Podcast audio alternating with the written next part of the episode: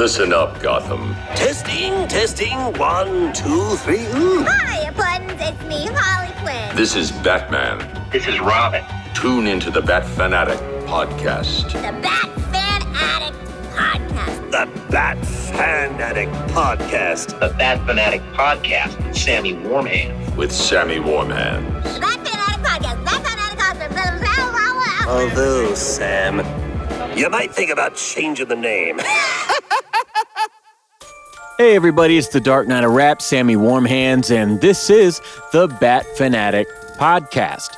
As always, I'll be joined by my co-hosts Ben and Evan, and we'd like to shout out our friend the Nando Knight at TNK Comics and Collectibles, our season three sponsor. You can follow on shortboxed.com or on Instagram for claim sales at the Nando Knight. That's K N I G H T. All right. Now, Today, we're returning to an artist we haven't talked about since month one of season one of this show in 2019. One of my all time favorites, and one who I'm waiting for a sketch from as we speak. This is Brian Azzarello and Lee Bermejo, Joker. Here's something for you it's episode 69. 69. This is Joker from 2008, written by Brian Azzarello, penciled by Lee Bermejo, inked by Lee Bermejo and Mick Gray, colored by Patricia Mulvihill, and lettered by Robert Clark. Is this both of your first time reading this? Yeah. I read this like a year or two ago. Oh, you did? Okay. I found this brand new in 2008 when it came out. I was just, as I've talked about, getting back into comics after Begins, but especially with The Dark Knight, picking up Hush for the first time and Dark Victory, and, you know, like a little more than just the first couple ones you get, you know. Uh-huh. And this came out, and I, I saw that cover and was just like really drawn to it. Like, oh, wow, this is Ledger, but like gnarly as fuck Yeah. years and years later, I heard Lee give an interview on the Bat Force podcast. He was asked about like, did they give you the Ledger model and like you know because this came out I think four or five months after that movie, something like that. And he goes, "No, I turned in the book first, and they sat on it." And then the movie comes out, and it hmm. looks like my design. And then the book comes out after that, and he's like, I have no idea if they've seen it or not. Uh-huh. I'm paraphrasing from something that I listened to a long time ago, so I could be getting that a bit wrong. But what I interpreted was even he kind of wondered did the filmmakers or anybody see? Because I know that Heath Ledger did his own makeup. He came up with his own kind of look to an extent. But Yeah. When we read Noel, oh yeah, we saw a glimpse of him in that. yeah, we Yeah. see that style, and I, to me, it was more like, oh yeah, it's just the Heath Ledger Joker. Reading this again and looking at it, It was definitely not. yeah, it's fairly different. It's the big mouth scars are kind of what makes you think that, and the kind of the slovenly hair, but it's its Yeah. own unique thing. Absolutely. This is not Azzarello's first collaboration with Bermejo. I recently became aware of Luther, Man of Steel, which is another villain standalone story like this mm-hmm. prior to it. I haven't read it yet because I want to find a nice hardcover of it. But I also learned just in prepping for this that they have an even earlier title together that's Batman and Deathblow, who I don't even know who that is. That's Is from the- like the early 2000s. The guy who has a gun. Oh, the guy with the gun, the Punisher, Isn't, DC's version isn't of the Punisher. Deathblow and Deathstrike like the same dude? and Death- Bloodsport. Death blow. but anyway, two prior DC books together. To this day, even though I know it's not what it is, I always think in my head first, oh yeah, the skilled artist Lieber Mayo, Mr. Mayo.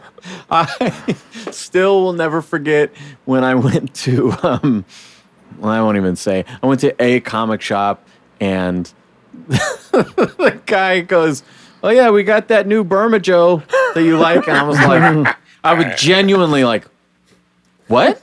I had no fucking idea what he said. How do you know I like Burma Joe? Yeah. Yeah. And he's like, yeah, yeah, I got that new Burma Joe variant. Uh, I know you like those. I'm like, what the fuck is this? Oh, fuck. Okay, yeah, right. Got it. Cool. Yeah, I do like those. Anyway, it's worth noting that this book, which is sort of a uh, Joker meets Sin City kind of vibe, was intended back in 08 as the catalyst for what we now know as DC Black Label. Though it didn't officially launch until the sequel to this book, Batman Damned, 10 years later. Either way you look at it, we have Brian Azzarello and Lee Bermejo to thank for all these creator driven standalone titles on DC Black Label that we've enjoyed on this show and beyond.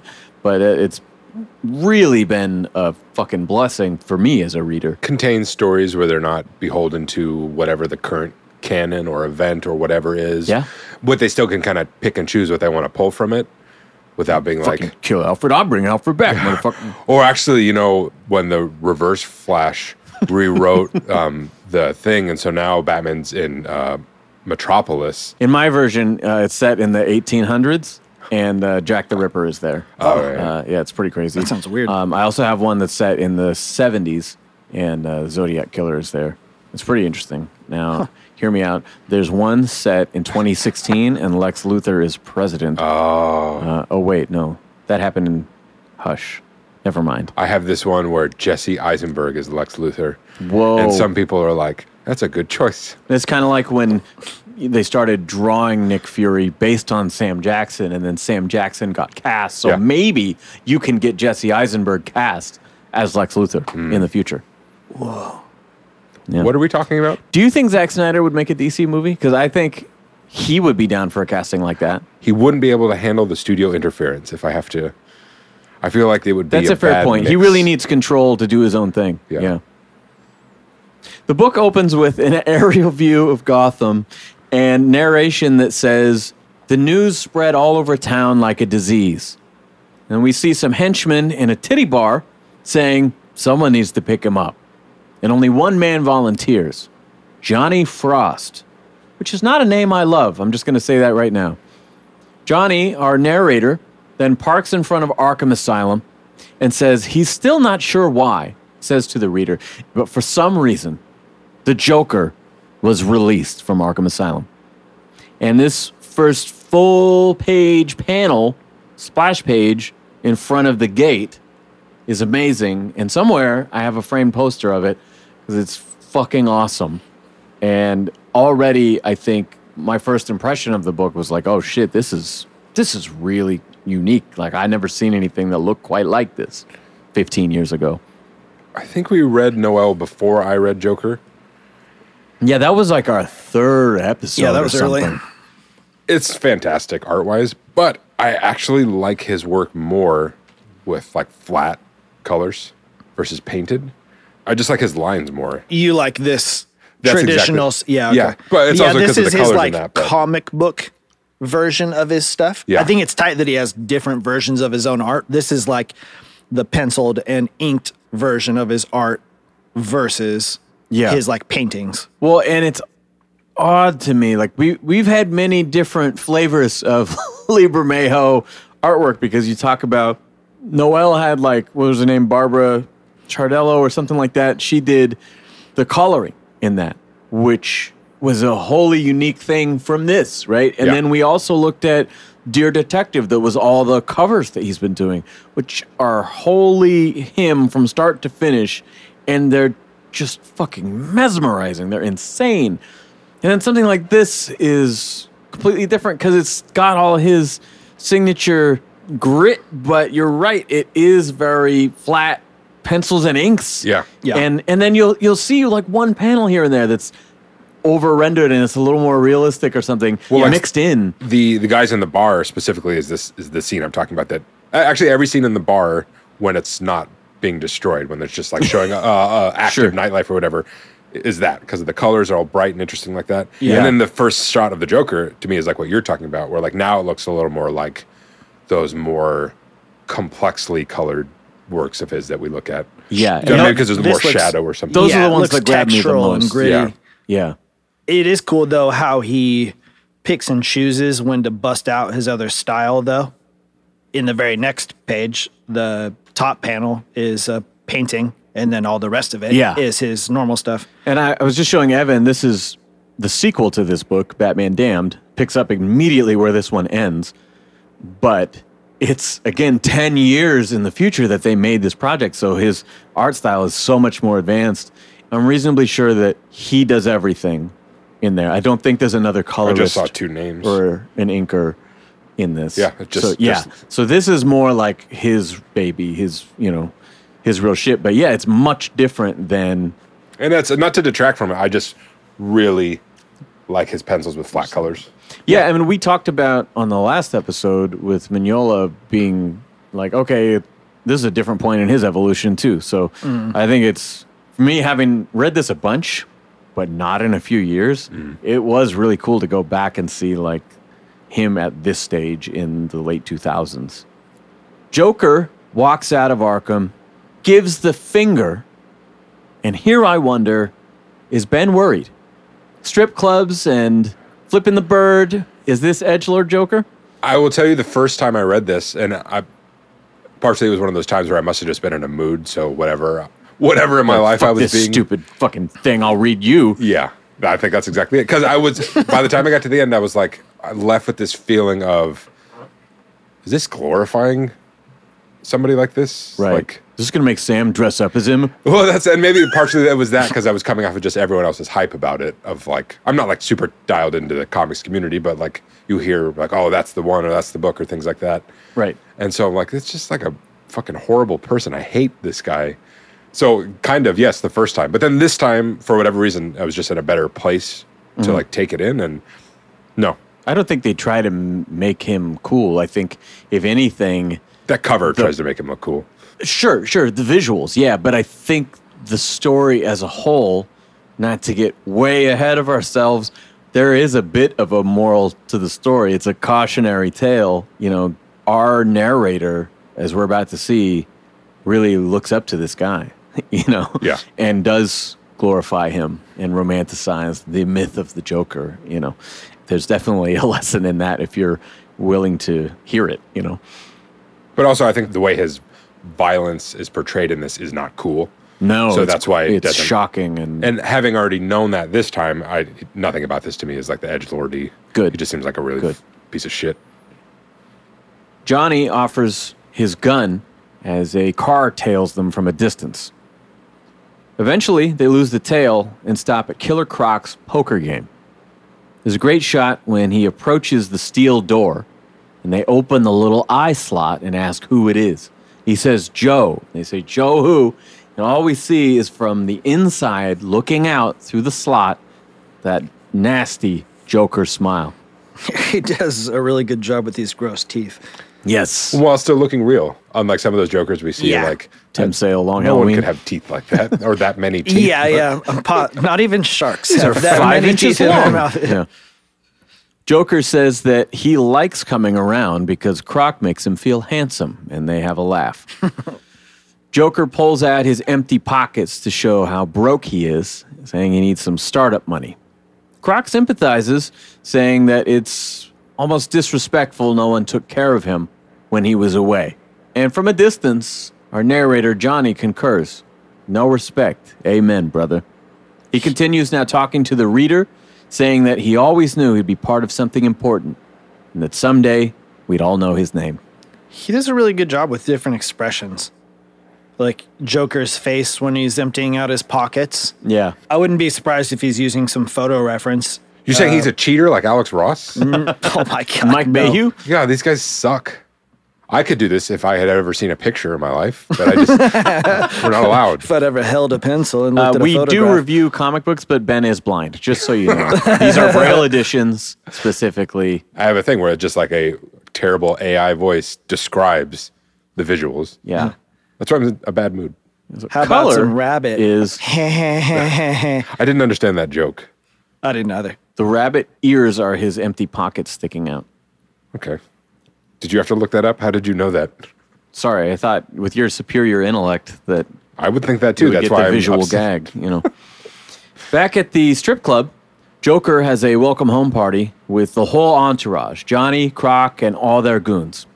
She never speaks, but there's a striking blonde woman in the foreground wearing a plunging neckline that shows everything but nips.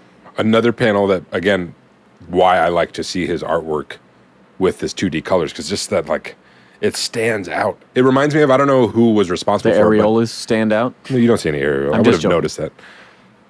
Uh, Aeon Flux, whoever was like the lead animator or character designer, but Mm-hmm. also what I see in this, and Evan, you will get it or not. Sam, you won't. Thank you. Later, JoJo, JoJo's Bizarre Adventure. Once his his style solidified, Yeah. I see a lot of that in this. Yeah. things are kind of overly exaggerated, like proportions, but not so much so that they look completely abstract. Yeah, but like long chins and noses and hair that kind of goes out weirdly. Yeah, a lot of this stuff, like everybody's head seems a little too big in this, and everybody seems they're drawn in a way that's exaggerated. It's not so far as a caricature, like they don't kind of look like they're smiling. They really look like they're smiling. Yeah. Like it's a big ass smile. I'm not confused about what's going on with their face. and it's extremely realistically depicted, just exaggerated. Yeah. And that's something that I just smile and nod through you guys talking about because, like, I don't really know. For as much as we talk about art, I couldn't quite pinpoint what is the difference between an Alex Ross, a Warren Louw realism, and a Lee Bermejo because it has this gritty kind of distortion about it, but I don't really know. Like it is real realism, very but it's realistic, not. yeah. And, and I, yeah, so that's I mean, Evan hits it on the head with a like caricature. It's not that far, but it's the same kind of idea. Like, what are all the elements you need to accurately depict this person? Not Yeah. like a Simpsons character version, but like actually their features and everything, uh-huh. while still making it unreal. Yeah. Sure. Uh, the woman I mentioned, we also see that her pants are red and black on opposite legs when she walks by. As they drink, she takes the stage and strips down to nothing before gradually dressing up as Harley in the jester suit. Almost a reverse striptease there. Meanwhile, Joker talks to his guy Monty and says, We need to talk business. Joker asks Johnny for a dollar and walks off with Monty. Shortly after, Monty gets pushed through the curtain on stage. He's been skinned from the neck down, and as he collapses, Joker slaps his ass with the dollar. Harley stands beside him looking amused. They must have made pretty quick work of that. I don't know. How, I don't know how long it takes to skin a person, but this doesn't make it seem like it's Good very point. long. Were they in like a It's a oh. three minute song, you know. a completely soundproof room in the back? Yeah, I wondered about that. Must be really loud. yeah. That sounds like a crazy blowjob. She's my cherry pie. Just fucking really ah! loud. Super fun. I mean, again, that like this is gross, Yeah. Yeah. which is effective. I'm not like I'm not the person who looks at Joker at any time and goes like, "Cool." Well, yeah, but definitely like not the this time. first thing they show him do is like Totally. fucking barbaric. Yeah. you know. You don't get a lot of that like musculature and stuff, and it's unnerving. And the Yeah. only other thing that I can think of is the stuff where he's Two know, Face stuff. It has his face just like his skin, whatever that is, Uh. where, where you're seeing the muscles and stuff underneath. Joker speaks now to the audience from the stage, saying he thought he left the city in capable hands, but those hands loosened their belts and took a shit on everything I've done. He asks who wants to help him take the city back, and again Johnny answers the call. There's a look on his face of pure adoration here, like he feels like teacher's pet to be able to be like, yes, I just- I'll answer the call. I do. I just saw that man, that skinned man, and I'm like, yeah. Yeah, I Cool, want to go with you. Yeah, part yeah. this. There's no way that Yeah. could ever be me. Elsewhere, the news continues to spread. Two Face gets a phone call. He answers, Yes, before saying, No. God, no. I love the simplicity of that scene because it's so effective and it's only, what, three, four syllables? Yeah. Mm-hmm. Johnny picks up Joker and Harley the next morning. He's nervous and visibly sweating, but blames it on the hangover. Joker offers him pills and booze to wash it down. They have a bit of a confrontation there. He's like, "Oh, you don't take pills? I fucking take think pills." you're better than me? Yeah, exactly. He's like, no, "I can't take them dry, motherfucker." Anyway, That's, that's funny. This characterization of Joker, I like because it reminds me of just like being in bars he's a bully. Well, being around those people who are like joking and then but not, but Yeah. now I'm joking again. It's like God, Tuco. what the fuck is wrong with you? Yeah. like really unsettling and a little bit jovial, but then really threatening. Yeah, I think I want to go. All of your jokes borderline on reality. yeah, A flashback explains that Johnny vowed never to go back to prison, which cost him his marriage and his children. But now he's thinking to himself he's the getaway driver for a bank robbery. Disappointed, Joker gets back into the car with a bag of cash. He laments that everything went smoothly and nobody died. it was so boring. this Joker robbing a bank that already seems like Dark Knight, even though they say there's no like Sure. overlap, and then also with that bag, the big duffel bag, Mm-hmm. that just seems like the imagery from the beginning of the Dark Knight. Interesting. Yeah, yeah, this would have been made before that came out. He gives Johnny a bloody photo of a child, the bank president's daughter, apparently, who then throws it out the window as they drive away. Croc delivers Penguin for a meeting with Joker. He shows off the robbery money and asks for a quick investment. Penguin insults him, asking what makes him think he ever had control of Gotham. Joker holds up his arm, saying, Feel my muscle. And goes, No, not that muscle. And Croc puts Penguin in a fucking headlock. I love this shot. And just in general, like you were saying about this characterization, but just the way that he talks to people is so perfect Joker because he's got him in this headlock for the rest of the conversation. He lets him go. Penguin is gasping for air. And Joker goes, Please, you're scaring the fish. you know, like that's Calm down. What's wrong with you? that's very like like Marini's Joker, you know. His version of uh, Penguin is one of my favorite. One of his takes on a character. I don't even know what I'm.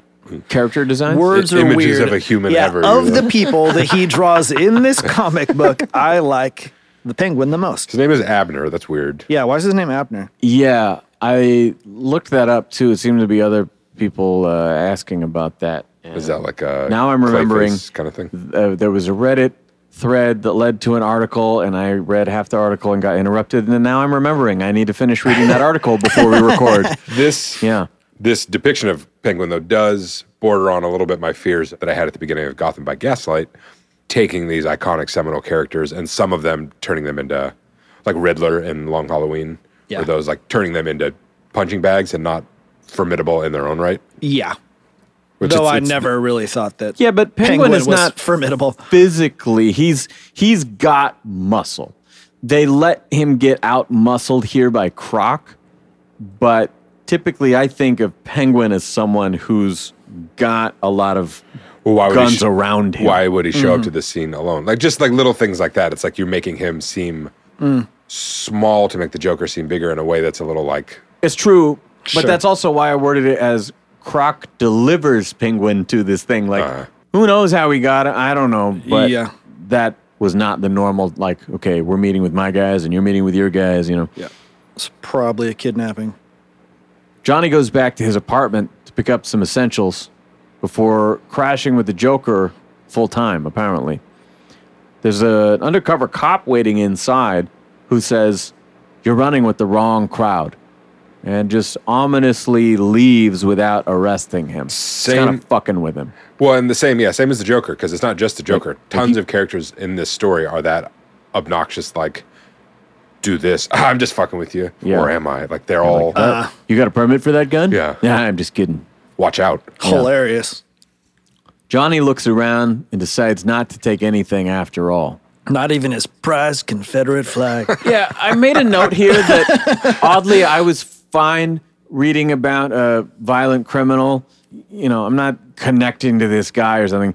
But when they panned around and showed the Confederate flag, I was like, oh, he's racist too. Like, Why this choice? Well, reading it this Lee. time, too, because I think that's what put me off without spoiling the ending the first time of just like this character's story. He says, like, he is a punching bag in, Yeah. in literal and also metaphorical terms.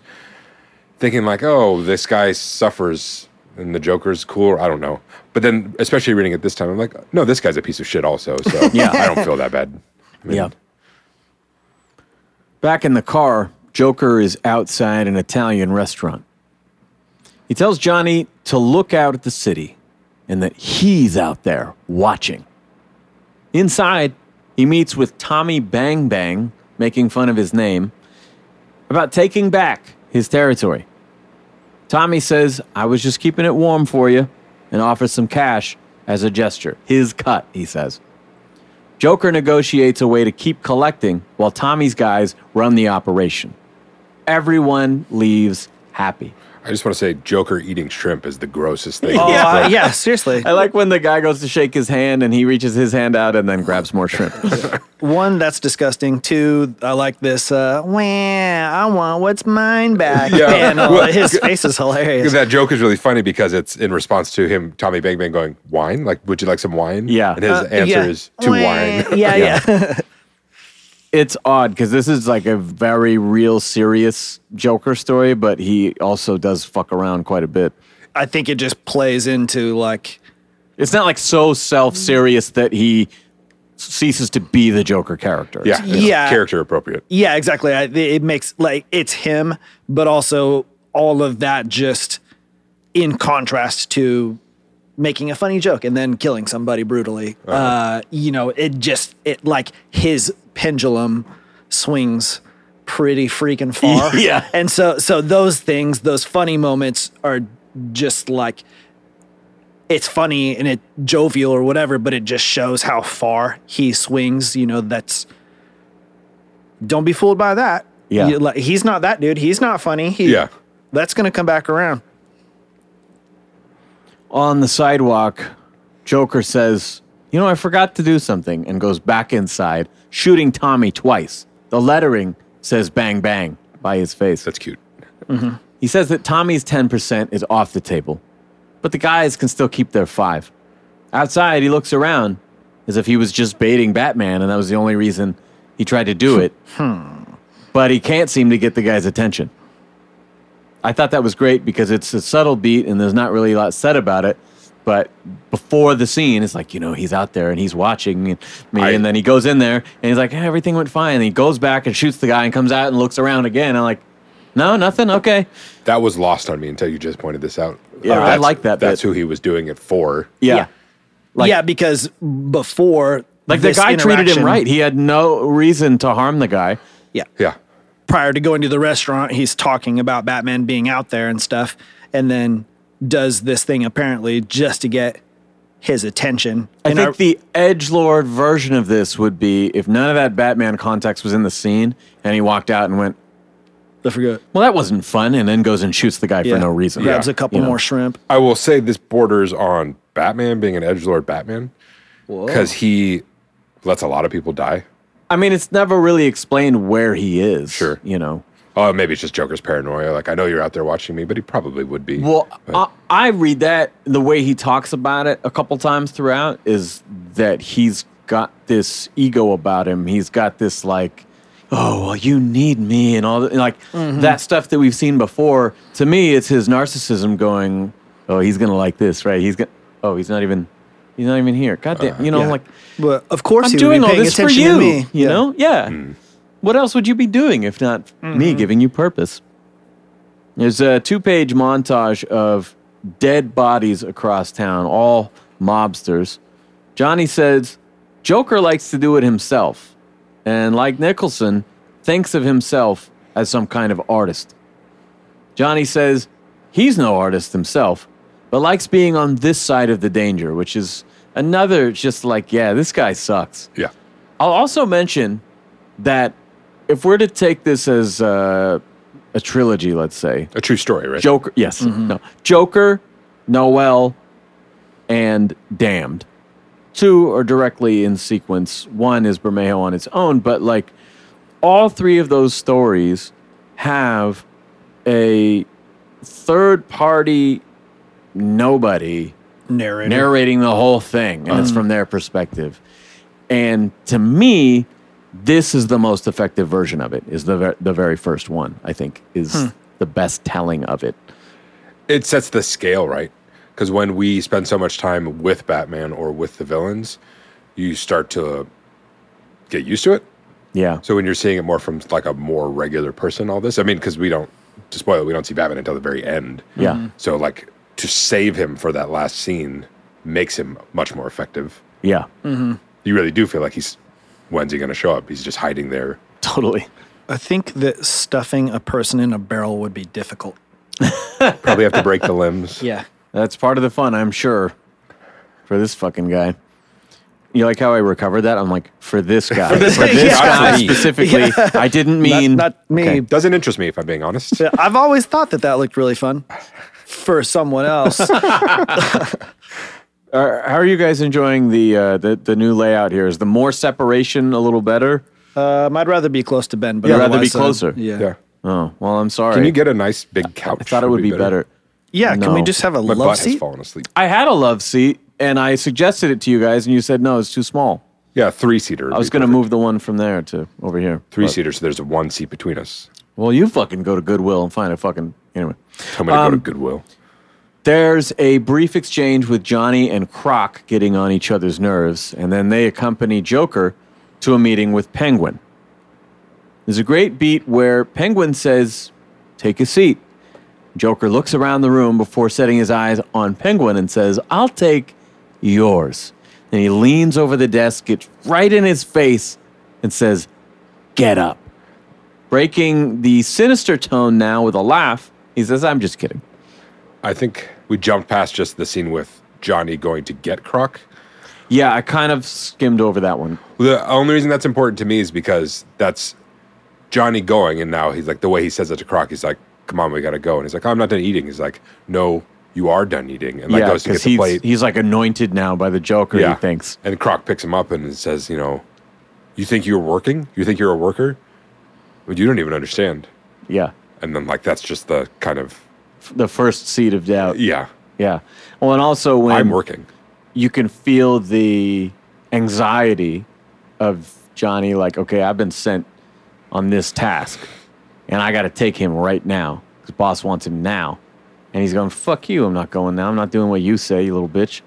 And then they show up late. Yeah. Joker's like, oh, you're fucking late, huh? And Croc's like, is that a problem? Like, no, I just got here myself, right? Which comes back later because Johnny at the time is like real nervous. He's got to get to school on time, you know, or, mm. or he's going to get in trouble.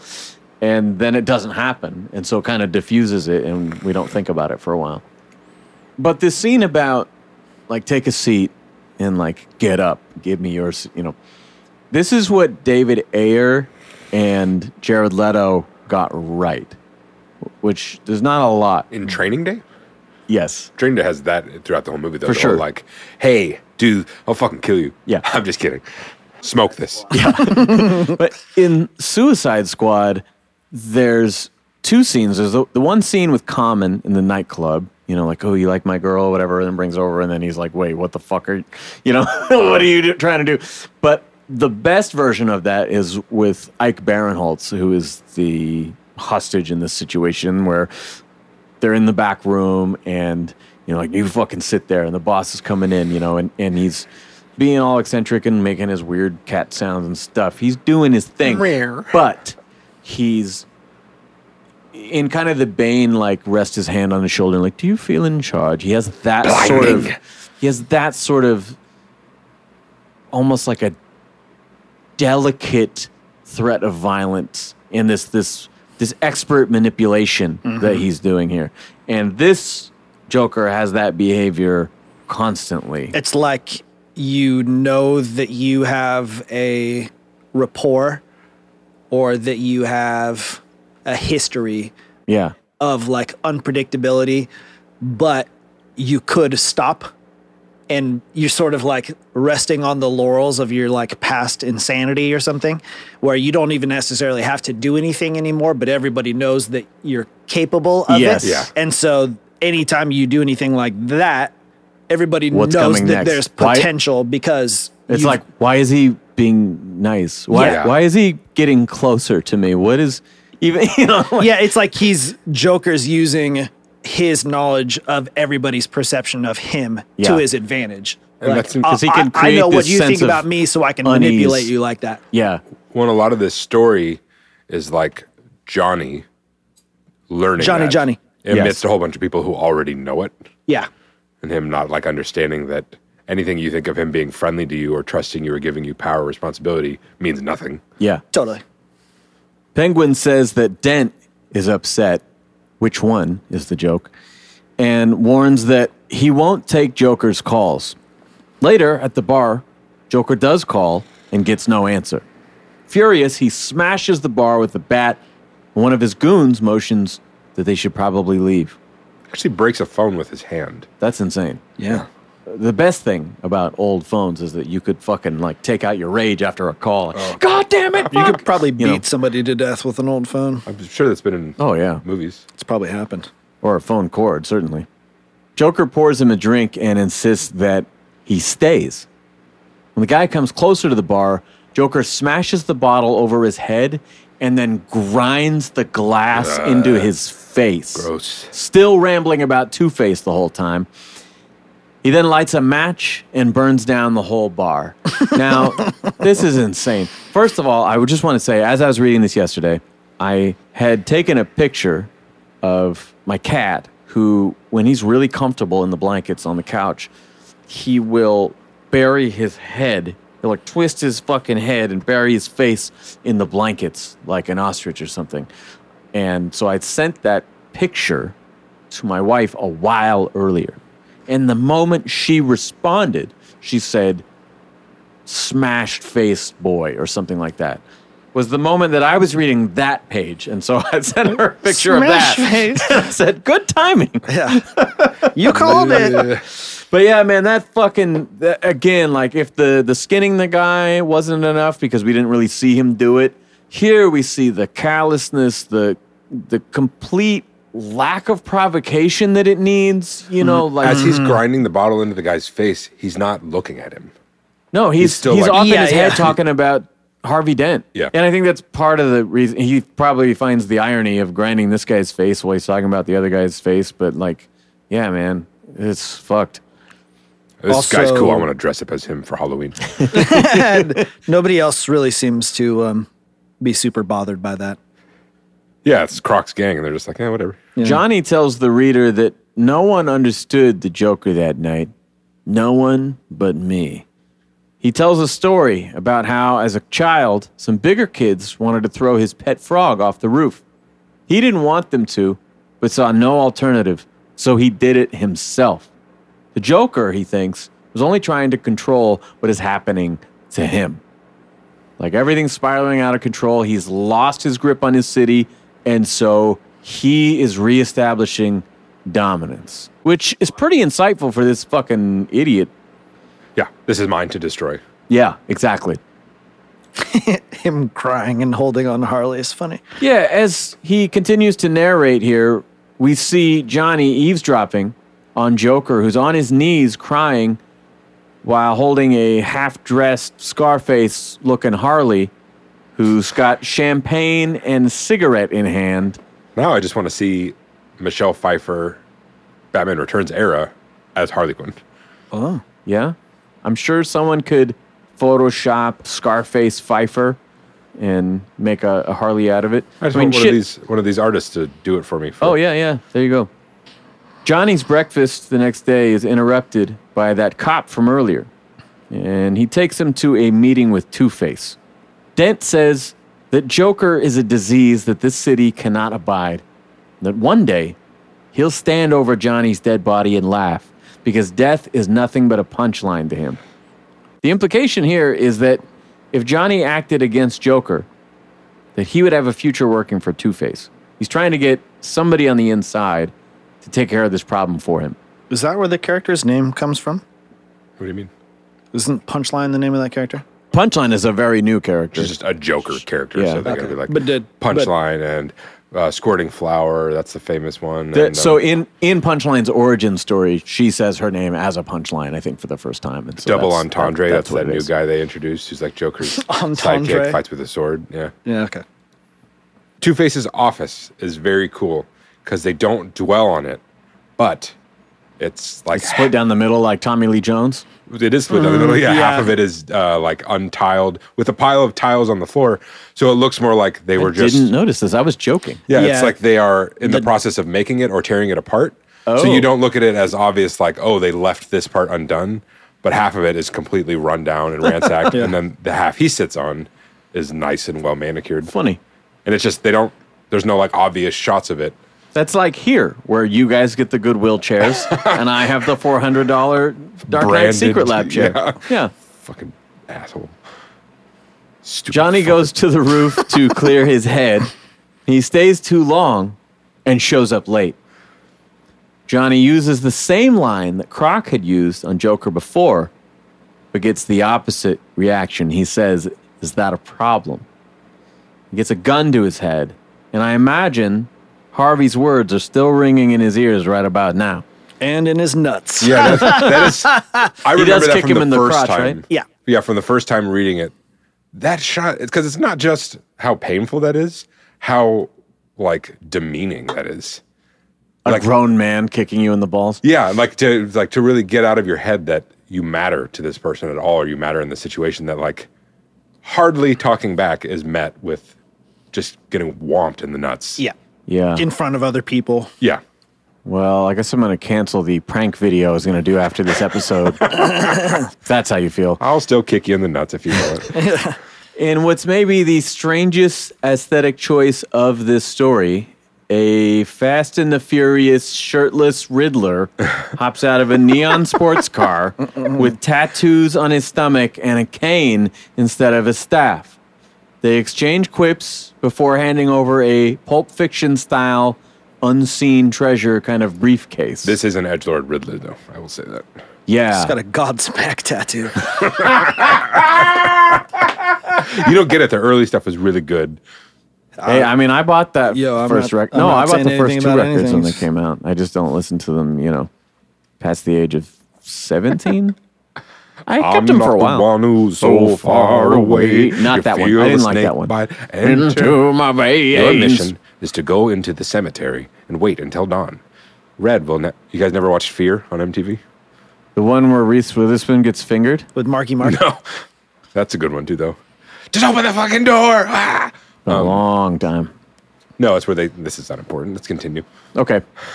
With uh, Joe Watch Rogan. Fear is probably on YouTube. Joe No, that's Rogan. Fear and and no, he- they would send like they would send five 20 somethings to like an abandoned prison where people were like murdered or prisoners were abused or like a plantation. Dude, that's a little They would dark. stay in a house with no windows during the day, and when night came, they'd be like, "You have to go to the room where they hung people, and you need to stay there." Until we call you again, there'll be radio silence, mm, and then like producers would probably be in the background, bag? like Yeah. knocking rocks off of things and making noises to scare Sure. them. And you got money if you could stay the whole oh. five days or something. Well, But hey, I'm broke. I could, yeah, I'd do it. that was the theme song to the show. Is that doom doom doom? It doom, was? Doom, doom, doom. I'm- um, I think so. I, I think can't, I'm trying to think of what the fuck. This is. I'm sorry. Some of you guys probably like the tangents at this point, but the, whatever the. I, I think they're only here for the tangents I saw the first. Whatever the first Whoops, Godsmack video was. Well, the first Godsmack video, it had this like.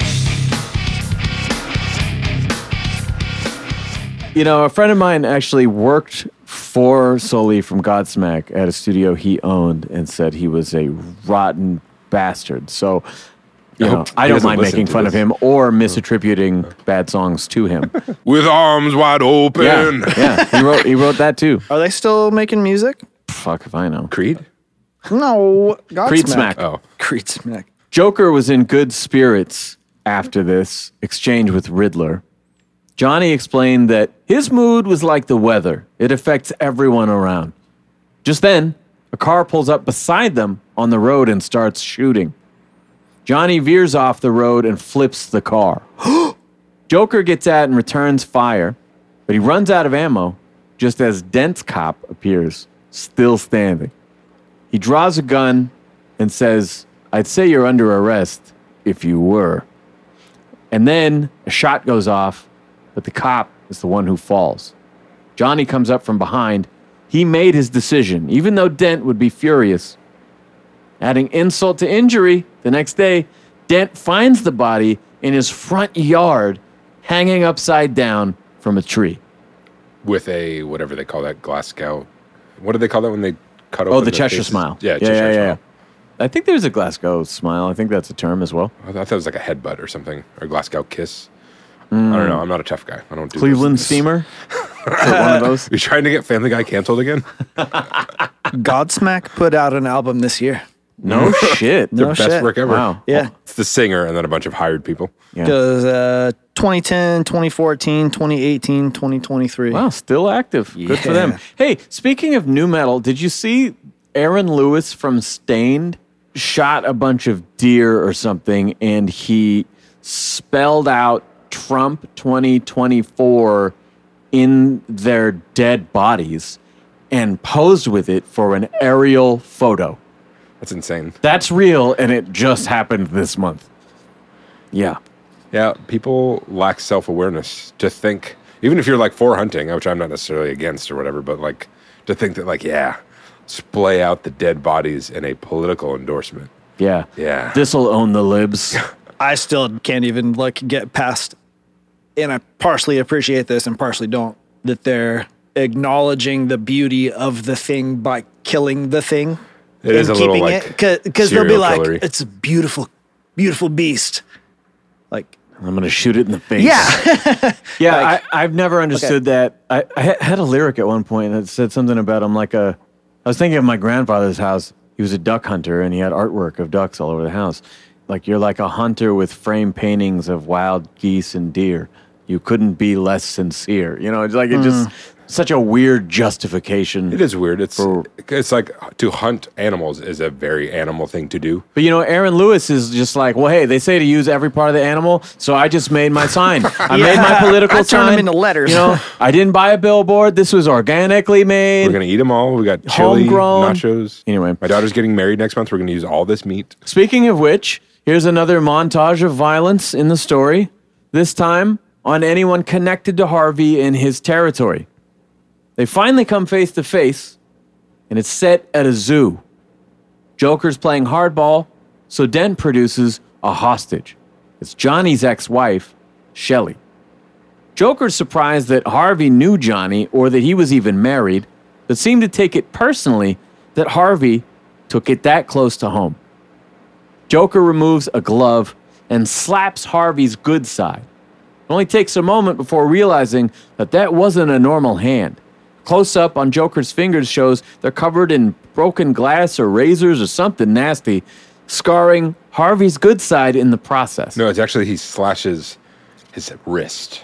yeah, Oh, wrist. really? I thought he went right for his. Fi- Did he deflect? No, he because he's like threatening to call, like with the phone. Oh, right. And So his so, hands up. yeah, so yeah, so his hands up holding the phone, and Oh, Joker man. slashes his wrist. I wrist. thought it was such a better move of his fucking like getting his good side. No, it's like worse than that because you there's it's you along with Harvey. There's a moment of like what has happened, and you see his slashed wrist, but it's not until the next page Got it. that you get like the full weight of what happened. There's a panel in the setup for this scene where Joker's talking to Harvey on the phone that I just really really like because it's you know a normal panel, and then about halfway there's a panel that runs the width of the page. But then the bottom of the page is just the continuation of that picture. Yeah, that's so it's weird. Broken up by the letterbox. I don't know, just a neat choice. Like just drawing your focus. Yeah, exactly. Interesting.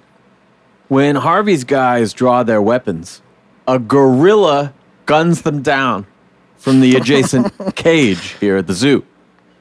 Now, unmasked, we see it was Harley in a monkey suit. with a Tommy gun. Great plan, setting up, you know, I choose the venue, having a fucking surprise like that, an ace up the sleeve. Joker puts Shelly in a car, tells Croc to take her wherever she needs to go and to give her some money. He leans to Johnny and says, I guess this makes us even. I maybe this is like You know, I'm starting to feel for the Joker now, right? everyone has He's a good guy, Yeah. right? He needs love. Smart, capable. Deep Um, down. what is he blackmailing Harvey with? What are you talking about? Well, the whole thing he had in the briefcase was when he says like, yeah, "You had a wife." No, not you. You. And he's like, I, "What is? Who is Harvey going to call on the phone to do anything to?" I just this is lost on me. Let me go. Let me go back here because I thought the whole point was that he's trying to take back his shit. Harvey turned him down, and so he's going out there and killing all of Harvey's guys. but then they have a And- meeting, and he, the thing he got from the Riddler, it sounds like, is what he's using to try and blackmail him Yeah, because he says like, What is in that case? says, "You didn't tell me you were married." Talking to Johnny Storm. Frost. and, uh, Storm. and Johnny says, Blaze. But, but neither did you, Method Harvey. Man is in this actually. neither did you, Harvey. And Harvey, the good side, is like, I've been married for years. And then Joker says, No, I'm not talking to you. I'm talking to you to the other side. And then he's like, I was talking to you. There's a lot of things people in our position can get away with. Murder being one. Wives ain't two of them. yeah. Bigamy is like tax evasion. So it's like, I don't think he's literally talking about a wife. But why just what I don't know what he's threatening him with. And what is Harvey Okay. saying? Harvey's like, I'm going to call on the phone and whatever you have against me, I can make it all disappear in one phone call. And that's what kicks off the whole violence. Yeah, because Joker's like, I don't need to explain myself further to you, too, do I? And in my head, I'm like, Yeah, Yes, you do. please. Two Face is like, but no, you don't Two-Face have to. seems to get it. Yeah. Which is fine because I don't mind not knowing, but I didn't know if there was, if you guys knew. Well, yeah, you're right because he hands him the briefcase, and Dent says, "And what the hell is that?" And Joker ignores him. He had started saying, "I mean to have what's mine," and in between that, Dent goes, "What the hell is that?" And he said, "I'm asking for it." And then they get back into that, like, "Goddamn right." the double entendres. But and I mean, it, it works if we're again, we, if we have the perspective of Johnny Frost of like that's what he's taking from the situation too. He has no idea what's going on, so that works. I Hmm. just didn't know if we're supposed to know at any point.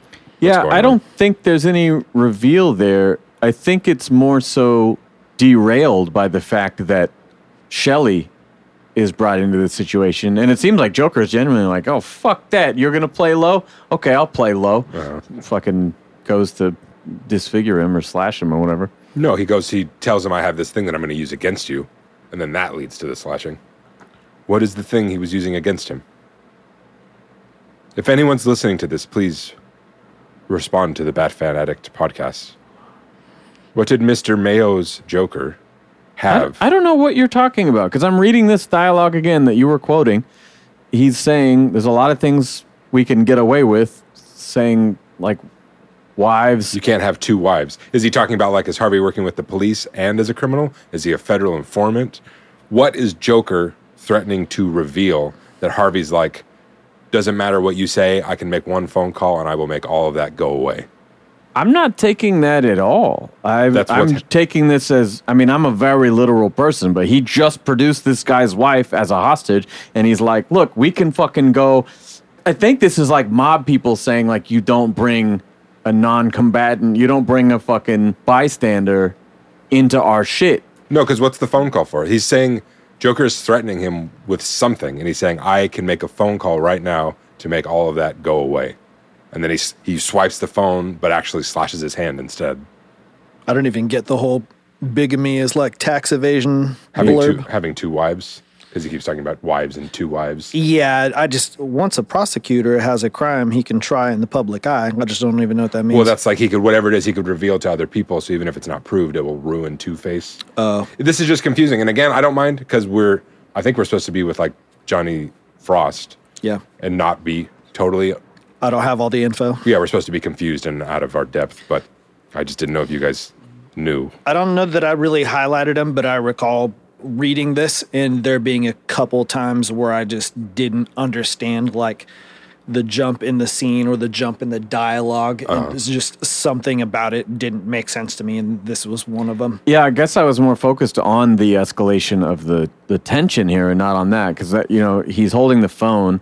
Two Face is saying that Harvey's happiness compromised our best interests. Like if he so had a I wife made sure that it couldn't. I have a man on speed dial that will make everything in that case disappear. So you're right. There is some kind so of what's, blackmail. what's I in the case? Uh, I don't know, and This has been a, I don't think a we ever 20 find minute out. side thing, but I just like that bothered me in the scene. I was like, what is that? Yeah, it honestly, for all the times I've read this, it never occurred to me because the face to face panels of them and then the fucking shocking violence and all this shit, it's just like I'm I'm cruising through this at a quick pace by this point, Sure. going like, oh my God, you know. What next? Joker then murders a liquor store clerk and tells Johnny to take anything he wants. He says, You're with me now. Johnny feels pride in that statement, but it quickly fades when Joker leads them to a stranger's apartment and kills an elderly couple in bed for no reason. Lying in the carnage, Joker and Johnny, they talk, and Johnny slips up and then apologizes. Joker says that he hates apologies more than anything else. Johnny tells the reader this brief confession from a man who never confesses, it killed me. So I actually thought our narrator was killed off screen In this moment, uh, until you know you catch up to it a little bit. He was talking about like this sealed my fate, less literally. Cut to Two Face at the bat signal. He's begging Batman for help. We see a brief vignette of him crash through Harley's window, and then as Joker pulls up outside, he sees that broken window and gets back in the car. They go to Croc's hideout, and Batman has been there too. Everyone is tied up and knocked out. Joker lights his liquor bottle and throws it in the street like a Molotov cocktail. He does his best Jennifer Love Hewitt in I Know What You Did Last Summer. What are you waiting for, huh? What are you waiting for? when Batman finds Harvey on the roof, though, again, it's back to that other thing where he says, Harvey is saying that the Joker found a, a way to murder one of us. And Batman's like, Yes, he does. "Us?" And he's like, no, I mean one of us, like one of the two faces. Again, Mm-hmm. going back to like whatever he was blackmailing with. Yeah, that's true. It's very strange now that they introduced a subplot like that and don't really. I love this split with his face and how the normal half is like looking down and then the disfigured part is like looking at you, but the expression is awesome. It's like a lazy eye. You never know which side to look at. Yeah. Johnny laughs as they run away from the fire. Joker slaps him for laughing, takes him as a hostage and a human shield. Batman descends, and Joker taunts him for being such a tryhard with all that black, the suit, and the dark persona. He asks then why, under all that mystique, does Batman leave part of his face exposed, that chiseled, handsome physique? Batman says, to mock you. Then Joker flips out, shoots Johnny in the back of the head, and they fight it out while our narrator collapses and closes the story. He says, Now everyone knows his name, and that Joker is a disease for which there is no cure, only a Batman. The last panel is a distant view of that bridge with a faint outline of Joker's body falling into the water below. And in 2008, you could really just sort of wonder it could be a killing joke ending where you see a body falling, you don't know conclusively that it's I Joker. fell in the water. I- I Nothing th- we I think do. it's- But with the release of Batman Damned, it is the Joker's body. Uh, I didn't even notice that until you just said that. Made it seem like maybe it was Johnny, like he's pulling himself up right. to the railing and you know bailed over the edge. Any Easter eggs? It's not really a referential kind of story. Um, yeah, the blade he used to kill that elderly couple was Fingerbrand, Bill Fingerbrand. Oh, cool. Are you making that up? Yes. Okay, that's what I thought. Because you're right, it's not a one of those kind of look Yeah. at the Easter eggs. It's that one part where he uh, sets down the newspaper and says, Where do they get a load of me? Pros? fantastic tone that's consistent all the way through. This is a gross, disgusting Gotham and world and people. The way the city is illustrated, it looks it looks like it's in Brazil or the Philippines or something. It's, It's like super dense. to me. Yeah, yeah, very Yeah, dense, yeah. very Yeah. built up, very modern, but just like dilapidated and gross and run down. Yeah. Every slice of life we see in this city through this book reflects that. Yeah. Every everything is terrible. There's no Noel where they're reminding you there's good. That's in not this Gotham, like no, there's uh. nothing redeemable here. I guess it could go two ways because I think that his art style could work good regardless with the whole painted color style. You could show A level like, of grime. yeah, like, oh my gosh, this brick wall has layers of stains or something like that.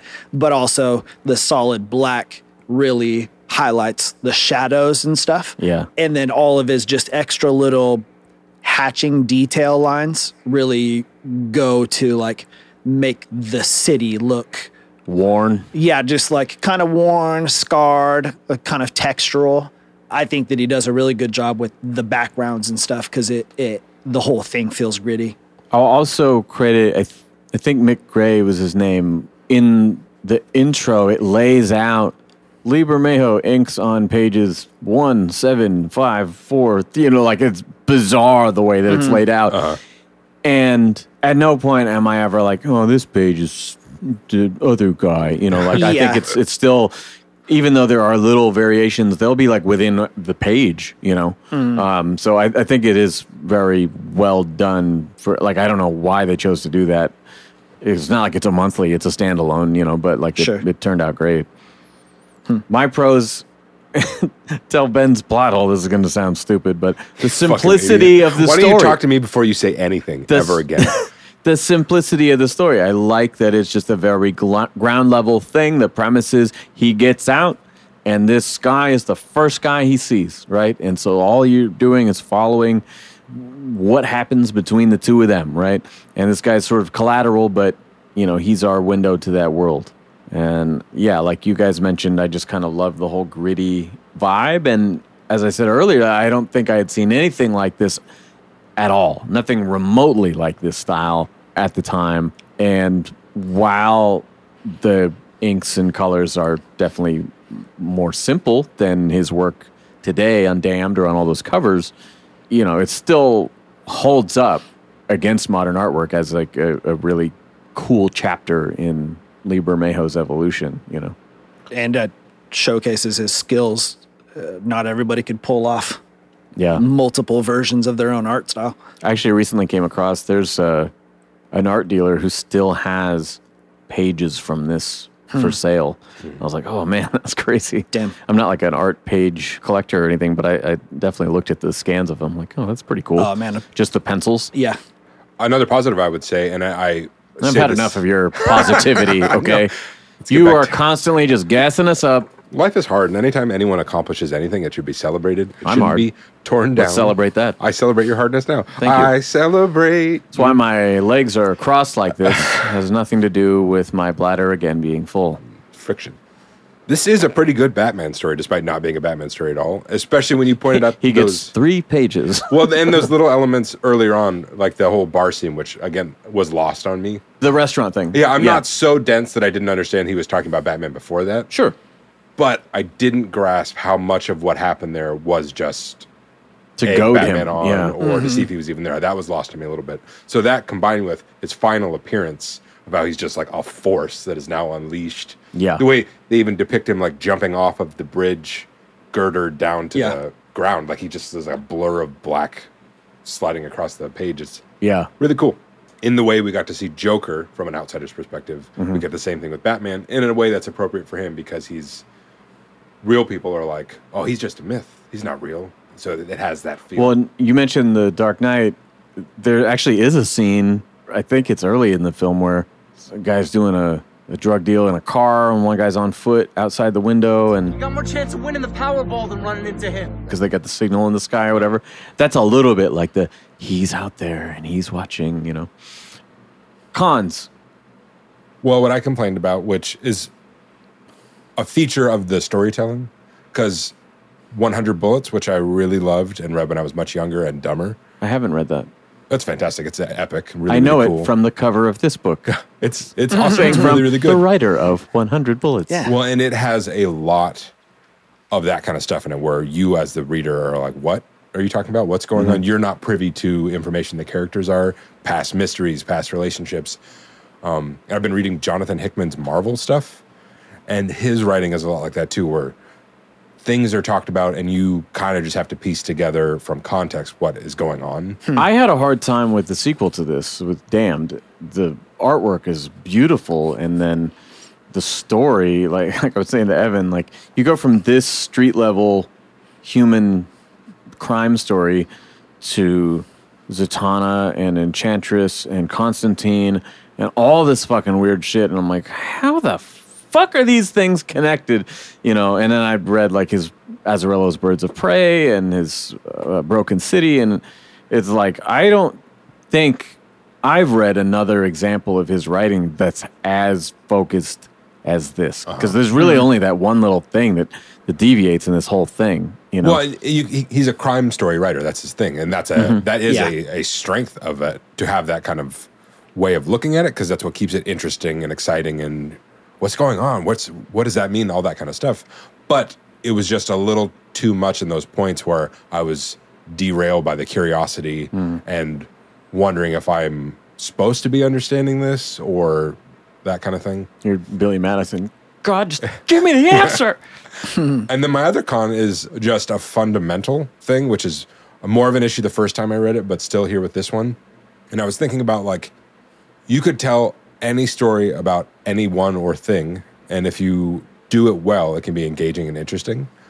As we proved on our last episode. Yes. But we have limited time in our life. and so oh, come on. I picked a short book. It No, wouldn't no, take sorry, that no, long. This is excellent. This is really good. But it's like, and I mean, I watch movies about criminals and serial killers and crime and stuff like that because they're interesting and they're more exciting than our lives that thankfully are not full of criminals and crime and serial killers. but still, to just be so mired in such a garbage person, Yeah. such a shitty person from front to back, that's a con for me. And that's just that's just a I didn't want to live in this Gotham. I'd never vacation there. that's like bad criticism, judging a work not on its execution, but what it's about. Mm-hmm. But it sort of feels that way for me. I'm just like, I don't, this is depressing. I open the book and am kind of flying through it, and I'm like, oh shit, I got I got to stop and take my notes. I got to back up, like because it's just moving in the beginning, and I'm loving the artwork. And again, it's been so long since I've actually read it. It was like r- really fun. I was like, man, I'm gonna get through this in 20 minutes. Three hours later. 'Cause I Are you just like because you're so in depth with? because Like, yeah, I write down beat by beat the uh, fucking you know plot points, and then because I'm on my phone, I'll get a notification, then I fucking wind up on mm. Instagram or some shit. I'm like, oh, god, god damn it, put it back, you know. And so I'm doing this fucking over and over again. But like, I just remember the feeling of when I started it of like, I want to just devour this because it's so engrossing in this world. Like you're just, Yeah. and maybe that's one of the things you didn't like is like you're just in it. No, and it There's no relief. it bothered me less the second time. For some reason, my my takeaway in the first one Now was that you've seen someone get a bottle ground into their face, and you're like, oh, it's not as bad as I thought. No, yeah, it's no, it's the first time I read it for whatever reason, my takeaway was like I felt worse for Johnny Frost. Frost. Johnny, Johnny. And then this time, I just felt much more like, oh, I don't like him either. So it doesn't bother. It, it bothered me the first time. I Like feel this sorry story for Batman. or the city of This Gotham. is or the people world you- there. yeah, have to deal with. that like our character, our window into the world. The story ends with him getting shot through the back of the neck. Like, Yeah. Yeah. and that bothered me more the first time. This time it didn't as much because I'm like, well, you suck. You were a bad person anyway, and you fell in with an even worse person, and your own arrogance and ambition blinded you to what was going on. But that was my other actual big con. Just that the ending, like, idea is very interesting. That he's saying that, like, the Joker is the disease, but it's not really the Joker. It's just like the chaos of humans or humanity or something. But that chaos is also why we exist in civilization because of the all that. That's interesting. I don't know how much that has to do with the story we just read. Well, hmm. what's great is that there's like one text box that both says, you know, I was right. I finally became somebody, and you guys know my name. And then I'm like, well, this guy really does suck, you know, like, and then hmm. talks about the, the disease metaphor, just like the beginning, the news spread like a disease and whatever. And, and Harvey says he's a disease that's incurable and all this. And so that's kind of a thing that's running through it. But there's this contrast in this guy, even as he's dying, he's not self aware enough to realize what he's done to himself, I don't think. He's like both realized his goal and then grossly misjudged this person that And his, he his idolized. role in it. Yeah, in their relationship. It's not like, oh, I learned that lesson too late necessarily. It's like, I'm not sure if you learned anything necessarily. Well, and for the big dramatic takeaway to, to be, as I read it, like Joker is not the problem. He is just a symptom of the problem. The problem is chaos and ambition and human whatever greed. Oh, and no, I didn't take it as that Well, no, but he's- No, but I think that is what it's saying because then he's like, and there's no cure for this disease. There's just Batman. There's just another thing that beats it back, but that doesn't actually cure it or solve any of it. I mean, I'm thinking in terms of character, and so it's that age old question of like, well, there's only Batman, and he's just gonna beat him up and lock him up again, and he's gonna get on and it's gonna start over. And so to to me, that's the whole like, and there's no cure if there's only a Batman. Like he's a band aid on this. No, I think it's bigger than Breaking that because Dam. the line that makes me think that is when he says, something about like that's the same disease that built our cities in the first place. That doesn't have anything to do with Joker. That's saying something to like whatever He- his yeah, he does say something that about is it existed before.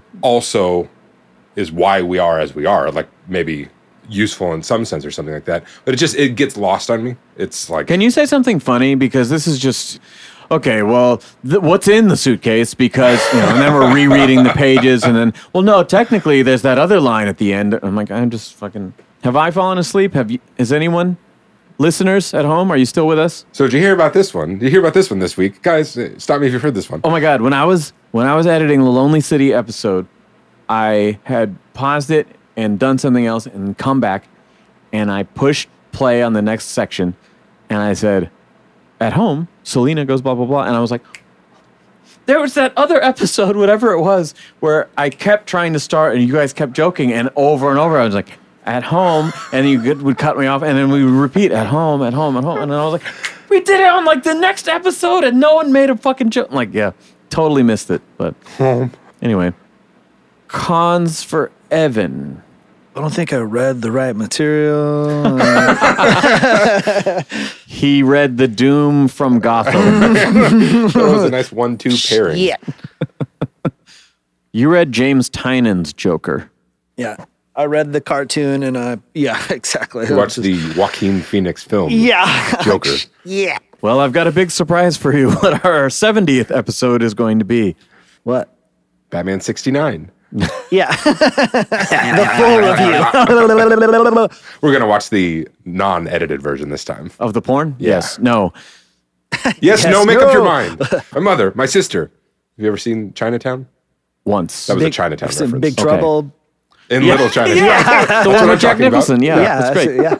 Go on. You were saying something. Mm. Criticize this pinnacle work of creative achievement. I don't think that I have any. This isn't my favorite type of story. And kind of like Ben saying, I don't really just like focusing on the gore, Yeah. which is weird because I like horror movies and I don't know. But a lot of this stuff like seems super personal or like extra grotesque that well that's probably the point it's not just normal violence it's um, skinning a man and putting glass in your own fingers and Well, yeah, and I think it's coming again, coming off the heels of the Dark Knight, where it's like, oh my god, this guy is fucked up, but he's brilliant, and he's like, you know, his performance is so engaging and all this stuff, and then you see this, you're like, oh, cool, like it looks kind of like the same thing, and you're like, oh, yeah, this guy does suck though, Yeah, doesn't he? he's You're right. really bad. Thanks for the reminder. I mean, we glossed over it, but he rescues his wife and then fucks her yeah and then acts like the whole thing was saving her. And he's like, now we're even for you saving my life now that I saved your wife and had sex with her. Wait, you saying that Joker fucked Shelly? Yes. What? Yeah, Yeah, after they dude. save her. It's like you just see them finishing up and she's like cowering in the back of the car. and then he goes he's, like buttoning his pants and he goes to Johnny, he's like, Okay, there you go, we're even.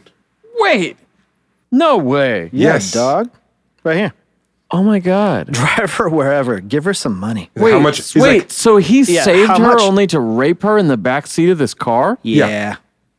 Oh and then he oh says we're God. even, like unironically, like I Wait a you, s- you saved my life, I saved your You wife. guys we're just let even. me fucking explain that scene like it was like, and then he saved her, and then he said, "Okay, Yeah, he Johnny, saved well, her. then we're Listen, even, Sometimes right?" I feel like we can't chew it too much because if someone hasn't read the thing we read, I Yeah, want but I some things to be. fucking, I th- yeah, because she's all like beat up, like she's fucking, you know, or, or she's traumatized, like she was just kidnapped and held at gunpoint No, by it's- Two Face. So I'm like, yeah, of course she would look like this. I'm not looking at him fucking buttoning his pants that are fully open. Oh Jesus Christ! yeah he's a- she's she's terrified because of the and clown then cock. and then give her some money. That's even worse. Yeah, Yeah, and he's- wha- and he whatever says- it was worth. Yes, exactly. It's, I don't he's know. And a Johnny looks so irredeemable fucking traumatized. Garbage. And he stays with him. yeah He stays with Yeah. him. Jesus fuck. And I was thinking, I mean, this is the I era. need to start over and read it again. this is the uh, this is the era. Let's delete this and redo the episode. well, oh kicked my off by God. that they always talk about kicked off by Sopranos of like where the characters in popular fiction are not good. yeah. Yeah. Like Breaking Bad's the other big one, but there's tons of them. Sure. So, and this is like right the beginning But wave this of is that. not what this is not is the wire where you show the humanity in the villains and you show the the conflict or the corruption in the heroes and it's just a real human story all around. This is not that. This is This is sort of that because, but Johnny is that. Joker is just like an inhuman monster. yeah, but we never really get again even after that he Yeah, still stays with the I'm dude. I don't feel for him because like what uh, that whole scene. I thought feel the like elderly couple was the was the Yeah, it's- worst. it's the of- rape and that then is- the of him elderly staying, couple. but this is that is worse, but that's really bad, especially what it shows about the character we're experiencing the world through. Fuck. And I don't think I picked up on that the first time I read this. This time I noticed. it. I was like, already uh, thought this was like the most brutal, gnarly shit, but that takes it to But that's what I mean. It's it's expertly rendered. It's Fuck. just miserable. Yeah, yeah, exactly. Fuck. It's it's hard to like. I'm gonna dress him as this guy for all. yeah, yeah, exactly. Yeah. You feel you feel wrong for liking it, and I don't think that you can have like a positive one star. I'm take. out. Yeah, you can't you can't have like a positive takeaway. Jesus. Well, it's Well, did you have fun reading like- it? I don't know. Killing, killing the elderly Well, couple, we th- that was unambiguous, and that was as bad as anything. This is So, I like mean, earlier. Yeah, I mean that was my favorite part. It's like earlier. While I was like, I mean, I know he's a piece of shit, but the Confederate flag, come on, let's have some Yeah. standards. But now it's like, God, yeah. I mean, I've seen him do all these the horrible disrespect. things, You know, but I didn't the realize disrespect was the worst. doing thing. your Norm Macdonald. You know what hurts the most is the, the lack of respect. You know? That's what hurts the most. Except for the except for the other thing. That hurts the most, but the lack of respect hurts the second most. Okay, my cons. The subtle rape scene. No, um, That's the- not any worse than anything else. that sorry for yelling It's rape. just- if anyone's listening to this yeah. at work or something, um, I apologize. But I only mean to point that out because it's like oh, it's essential. Yeah. Jesus Christ! Like I said, I haven't read really this in a long the time. character. yeah. Actually, now that I think of this, yeah, I want to say my initial reaction to this book was that the only thing I thought was weird was Joker having a sexual appetite. Is that I thought that was strange because he's he's portrayed as inhuman. He's not, you know, wouldn't have normal kind of needs or whatever. And so, yeah, that did occur to me way, way, way long ago, but I couldn't put it in my head right now that it was that he fucking raped Shelley. But That's but again, that's also just another like our culture kind of thing. Mm-hmm. Because again, murdering the old people was probably worse than that, but we that didn't get the response. But also, oh, it got the response. I know, That's but fucking foul. maybe it's because it wasn't a discovery in this podcast. You Yeah, yeah, that was a part. We saw it. We knew it happened, Yeah. and it was horrible. And But- it was more so like, and here they're having a conversation in it. Gross. comic book, like mainstream comic book villains and stories, especially if we're talking about the movies, which is Tend of it not now. to be rapists. Yeah, they violence is fair Sexual game. crimes. Yeah, exactly. Yeah, that's just anyway. Yeah, I think if you're depraved, you're depraved. Probably. Yeah. So my cons, I just wrote occasional weird dialogue here and there. I think Ben's example of the fucking suitcase exchange, all that shit, perfect. And the Riddler design, Jesus Christ, that is just That's worse than That's the an first abomination. one Riddler with the sideburns and the yeah, it's also no shirt and it's a jacket. up there with Yeah. All Star Joker. I think it's just, ugh. I don't like it at all. That said, it is time for the rating. Ev. Hmm. We'll come back to Ev. Ben. This is another one of my famous split ratings. Three and a half. If I'm just judging the work on the quality of execution, it's like a four and a half or a five. But for all those things, like my issues with it, it's like three and a half. You're like, but it's just unpleasant. Yeah. Yeah. No, that's my inclination was also like three or three and a half. Okay. So same reasons, like I can imagine if I got this in 2008 and read it, I'd be like, that was fucking amazing. Right. I've never read a comic story, except I was reading like Supreme Power and all the Marvel Max stuff, which is also super fucked up. Right. but now that I'm older and life has softened to me and, and uh, Happier stories. yeah, exactly. Now I'm more I'm on a, like a Powerpuff Girl trajectory. So we got a double three and a half there. Yeah, I am a four and a half on it. I have very little nitpicky stuff, and and overall, it's it's it's the kind of thing that normally would just like kind of burn through because it's so captivating and like the way that really it well. keeps escalating and Yeah, yeah, yeah, it's just very interesting. Very All well the done. murder gets your motor going. oh yeah, That's hard to. Oh, the mm-hmm. murder gets your murder going. yeah. Motor boat the murder. Motor and What's your right to ride, Sister Christian? The only one. How many songs was that? I'm hot That's for one song, teacher. I think. Oh, okay. I only knew the first line again. Because it starts out, Sister Christian. It's like very mellow, and then the chorus is motoring. Got it. Yeah. You never seen the infomercial for the 80s hair metal compilation? Now, 75. Glam rock hits. All right, that is our show. Thank you guys so much for listening as always. And stay tuned on the next episode as we near the end of season three. There is a big announcement on the next show. Okay, two episodes left. Countdown begins right now. As I mentioned before, I did commission Lee Bermejo, perhaps my favorite artist of all time, for an original Joker sketch. So if you're not already, follow us on Instagram at BatFanAddict. You could see all the new sketches I've been getting. It's been fucking crazy lately. I'm so excited, and there's more on the way. Now, I want to follow this episode on Joker with, well, you guessed it, and I did mention it earlier. So stay tuned for more dark and gritty Todd Phillips Joker.